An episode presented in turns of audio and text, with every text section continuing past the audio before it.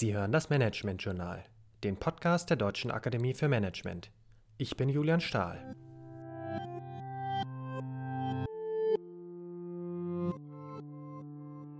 Viele von Ihnen haben in den vergangenen Wochen wahrscheinlich zumindest teilweise im Homeoffice gearbeitet. Und nicht wenige Organisationen haben in dieser Zeit auch den Einsatz neuer Digitaltools für die gemeinsame Arbeit ausprobiert. Wenn seit dieser Zeit Programme wie Slack, Trello, Asana oder Teams Ihr zweiter digitaler Schreibtisch sind, können Sie diese Folge überspringen oder gleich in die Shownotes schauen, wo wir weiterführende Infos zum Thema Tools für die digitale Zusammenarbeit für Sie verlinkt haben. Da ich aber denke, dass es neben denen, die ganz selbstverständlich mit neuen Tools arbeiten, auch viele gibt, die noch eher am Anfang stehen und vielleicht auch motiviert durch die Zeit im Homeoffice einen Einstieg in das Thema suchen, stelle ich Ihnen in dieser Folge drei Tools vor, die mich in meiner Arbeit digital unterstützen. Slack, Asana und Miro.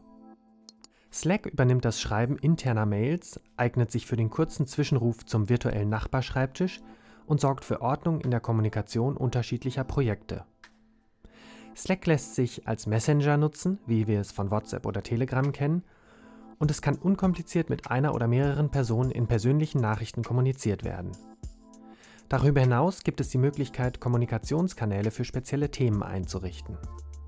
Anstatt dass zur Abstimmung mit mehreren Personen unzählige Mails mit vielen Menschen in Kopie hin und her geschickt werden und das Postfach verstopfen, kann die Kommunikation hier in einem Kanal zum Projekt oder Thema gesammelt werden.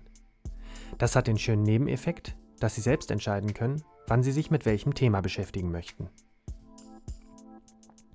Während der Fokus bei Slack auf Kommunikation und Austausch liegt, unterstützt Asana sie beim Projektmanagement. Auch hier können je nach Bedarf unterschiedliche Projekte und Teams angelegt werden und Aufgabenabläufe strukturiert werden. Dazu können Aufgaben und Unteraufgaben angelegt und in verschiedenen Ansichten dargestellt werden. Die Aufgaben können an Teammitglieder delegiert und mit Fristen versehen werden. Verschiedene Vorlagen erleichtern dabei den Einstieg, vom Erstellen von Tagesordnungen über Checklisten bis hin zu komplexen Projektplanungen lässt sich vieles nach wenig Einarbeitungszeit realisieren.